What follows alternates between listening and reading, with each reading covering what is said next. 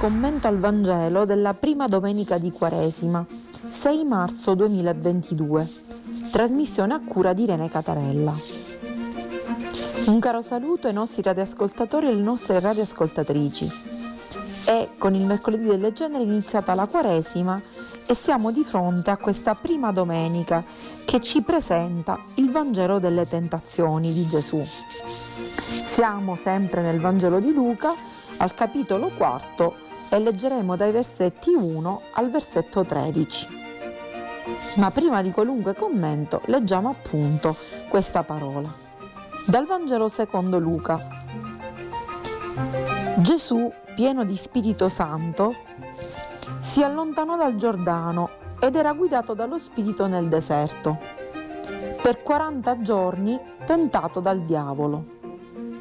Non mangiò nulla in quei giorni ma quando furono terminati ebbe fame. Allora il diavolo gli disse, se tu sei il figlio di Dio, di a questa pietra che diventi pane. Gesù gli rispose, sta scritto, non di solo pane vivrà l'uomo. Il diavolo lo condusse in alto, gli mostrò in un istante tutti i regni della terra e gli disse, ti darò tutto questo potere e la loro gloria perché a me è stata data e io la do a chi voglio. Perciò, se ti prostrerai in adorazione dinanzi a me, tutto sarà tuo. Gesù gli rispose, sta scritto, il Signore Dio tuo adorerai, a Lui solo renderai culto. Lo condusse a Gerusalemme, lo pose sul punto più alto del Tempio e gli disse, se tu sei figlio di Dio, Gettati giù di qui. Sta scritto infatti, ai suoi angeli darà ordine a tuo riguardo affinché essi ti custodiscano.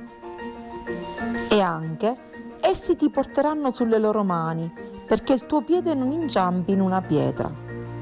Gesù gli rispose, è stato detto, non metterai alla prova il Signore Dio tuo. Dopo aver esaurito ogni tentazione, il diavolo si allontanò da lui fino al momento fissato. E questa è parola del Signore. Allora, un Vangelo veramente molto denso, che però ci presenta una cosa meravigliosa. Il nostro Dio ci comprende e ci comprende perché si è fatto essere umano come noi e come noi ha provato tutto tranne il peccato, ma ha provato anche le tentazioni. Appunto, prima di iniziare la sua attività, subito dopo il battesimo, si reca nel deserto. Noi sappiamo che il deserto è un luogo simbolico che sta a significare questo vuoto interiore che abbiamo dentro, per riflettere, per fare un esame di coscienza, per fare il punto della situazione e poi partire verso una missione. E 40 nella Bibbia è un numero particolare perché è il numero di una intera vita e quindi è come se Gesù stesse valutando cosa fare nella sua intera vita.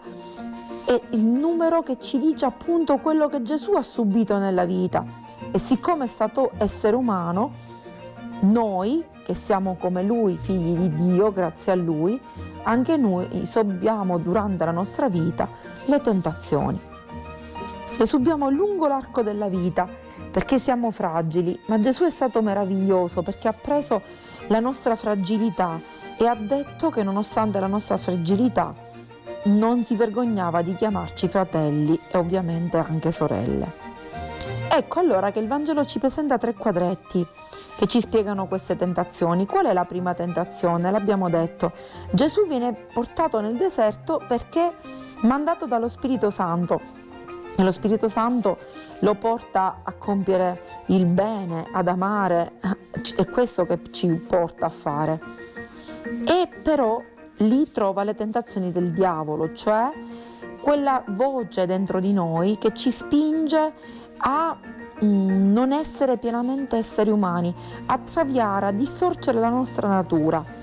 E per 40 giorni, come abbiamo detto, Gesù siede lì, ma poi ebbe fame ebbe fame e eh, ovviamente arrivano quindi le tentazioni.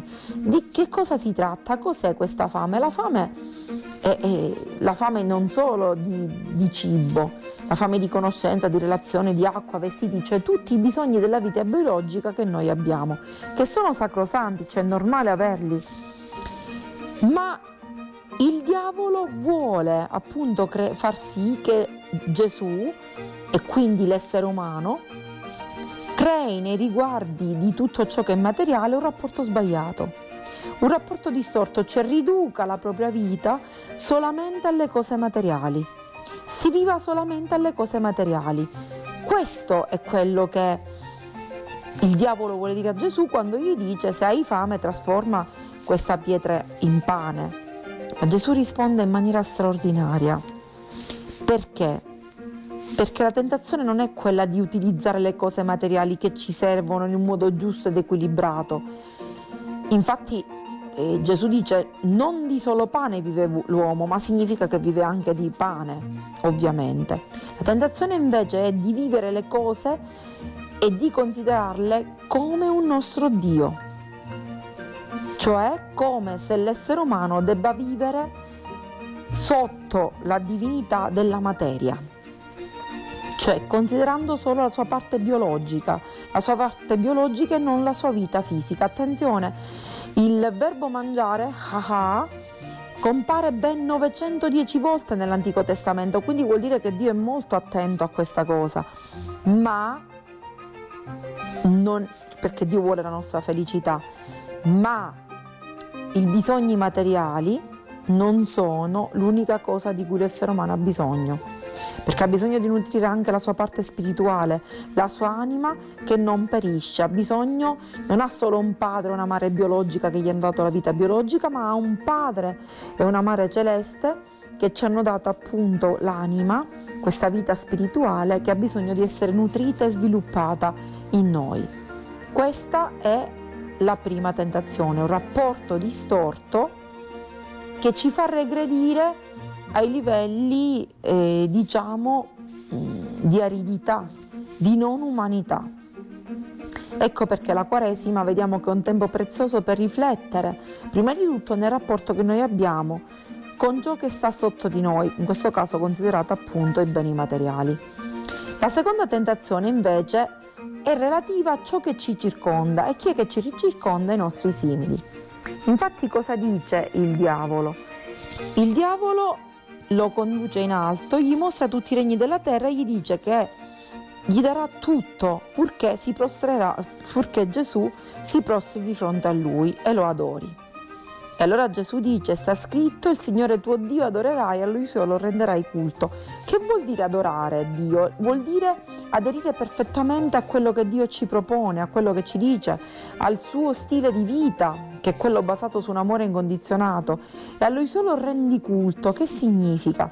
Vuol dire questo, non avere nei riguardi, non avere vivere solamente per accumulare regni materiali, regni di potere e quindi sottomettere gli altri e sentirsi superiore agli altri. Quindi inchinarsi di fronte al potere e quindi asservirsi al potere e nel rapporto con i propri simili cercare di emergere, di sottomettere gli altri, di dominarli e di fare i suoi servitori. Quindi asservirsi al potere, avere tutti i regni del mondo significa essere schiavo del potere. Dice no. Gesù risponde no, assolutamente no. Solo a Dio, cioè solo a Dio, allo stile di vita che Dio porta avanti, uno stile di vita che non è quello di avere dei servitori, ma quello di farsi servitore, cioè di mettersi al servizio degli altri, quindi non di asservirli e sottometterli, ma di servirli ed aiutarli con un atteggiamento di parità e non di superiorità, questo vuol dire appunto rendere culto a Dio e solo a Lui si deve rendere culto, non si deve mai essere schiavi del potere. Assolutamente. E quindi, pur di avere il potere, sopraffare gli altri, non bisogna ricorrere alla violenza, bisogna essere operatori di pace, bisogna farsi servitori degli altri. Questo ci vuole dire Gesù per essere pienamente esseri umani. Lui poi arrivò fino all'estremo, dandoci pure fino alla morte di croce. Ecco quindi la seconda tentazione. La terza tentazione invece riguarda il rapporto con Dio, quindi la prima è il rapporto con i beni materiali, la seconda è il rapporto con i nostri simili, la terza è il rapporto con Dio. Il diavolo porta sul pinnacolo, sul punto più alto del Tempio di Gerusalemme, da dove si vedeva tutta la spianata, e dice di buttarsi perché tanto gli angeli lo prenderanno. E qua fa la citazione del Salmo 91, che diceva appunto che i giusti saranno appunto aiutati dagli angeli che impediranno a loro di inciampare nella pietra e cadere, mentre gli, le persone cattive no. Qual è questa tentazione che possiamo dire la più subdola, la più particolare? Allora, noi spesso commerciamo il nostro rapporto con Dio, cioè diciamo di credere in Lui, di amarlo solamente se fa quello che diciamo noi. Ecco, in questo caso sarebbe ci buttiamo e ci deve salvare, se no vuol dire che Dio non esiste. Assolutamente, non esiste un rapporto commerciale con Dio, era il rapporto che avevano instaurato eh, soprattutto gli scribi e i farisei per cui per avere le grazie bisognava fare l'offerta al Tempio e sottostare a determinate cose. E invece no, l'amore di Dio eh, nei nostri riguardi è un amore, è un amore disinteressato. Non bisogna sfidare Dio o dubitare del suo amore, così come nel momento in cui noi amiamo una persona non la mettiamo alla prova. Sappiamo che ci ama e basta, perché se la mettiamo alla prova vuol dire che pensiamo che quella persona non ci ami. Quindi la, la terza tentazione è proprio il pensare che Dio ci abbia abbandonato, che non ci ami più, che non ci ami assolutamente, sol perché magari le cose non vanno così come diciamo noi.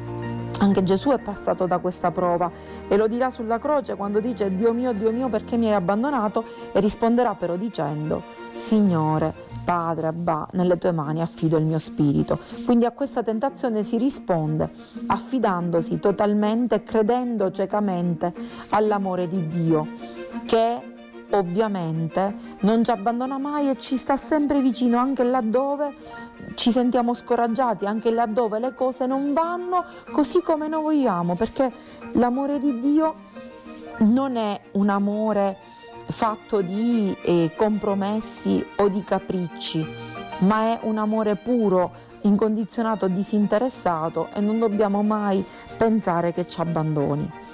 Ecco che Gesù quindi riesce a, ad andare oltre le tentazioni, le supera, tant'è vero che il diavolo si allontanò e ritornerà solo alla fine, quando poi sarà ovviamente preso, imprigionato nella passione, morte e resurrezione. E allora anche noi cerchiamo di fare come Gesù, di avere fiducia in Dio, di avere un giusto rapporto con le cose materiali, dividendole con gli altri, non accumulando avendo un giusto rapporto con i nostri fratelli e sorelle cercando di non sopraffarli, avendo un giusto rapporto di, con Dio basato sull'amore incondizionato reciproco e non so, su un do des, cioè un dare per avere, senza alcuni interessi appunto. Benissimo, riflettiamo su queste parole della Sacra Scrittura e quindi vi auguro un buon cammino di Quaresima e arrivederci alla prossima trasmissione